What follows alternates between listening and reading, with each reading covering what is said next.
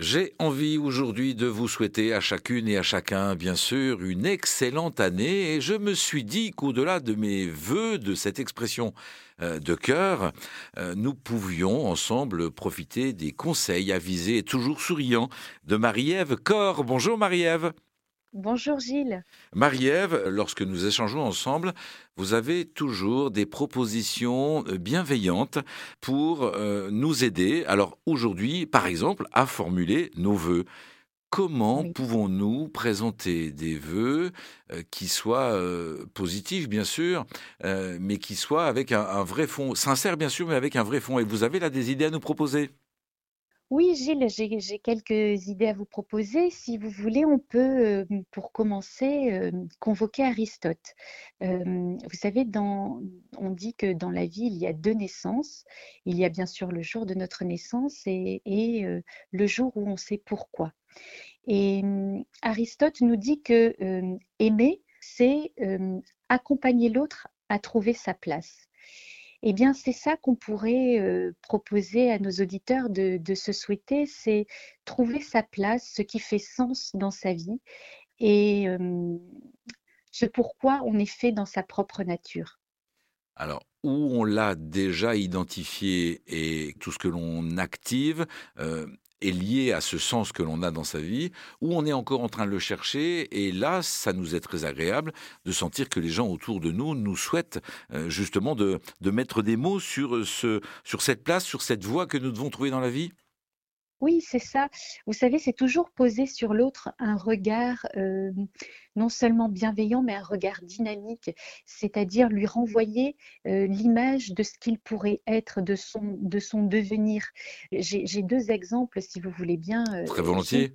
C'est l'exemple de, Sophie Adno qui a intégré l'équipe d'astronautes très récemment et à l'âge de 8 ans, elle savait qu'elle voulait devenir astronaute.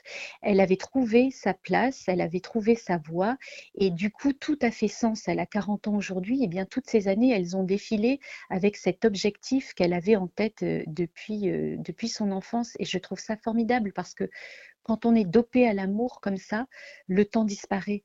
Euh, quand on fait, vous savez, Gilles, quand vous faites quelque chose qui vous passionne, euh, vous regardez votre montre et, le temps a passé sans, vous en rendre compte.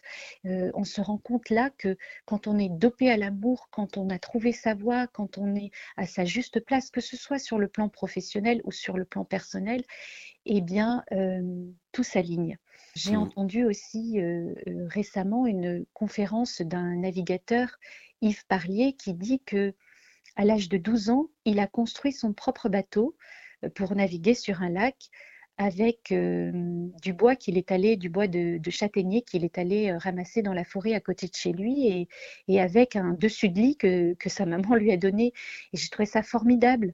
et aujourd'hui, il construit des voiles pour euh, décarboner le, commerce maritime.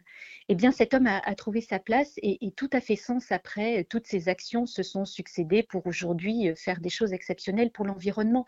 Mais sans, aller jusque-là, Gilles, c'est euh, voilà, se dire je suis là où ma nature profonde m'a faite vous nous proposez de souhaiter aux gens que l'on aime et aux gens avec qui l'on on, passe nos, journées de trouver ce pourquoi elles sont, sur Terre.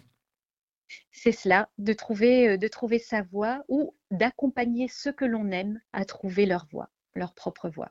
Merci à vous Marie-Ève. Je rappelle que vous êtes coach spécialisé dans la transformation des émotions en énergie positive et que pour vous contacter, eh bien, on vous trouve bien sûr sur Internet et puis les liens sont sur le site erzen.fr.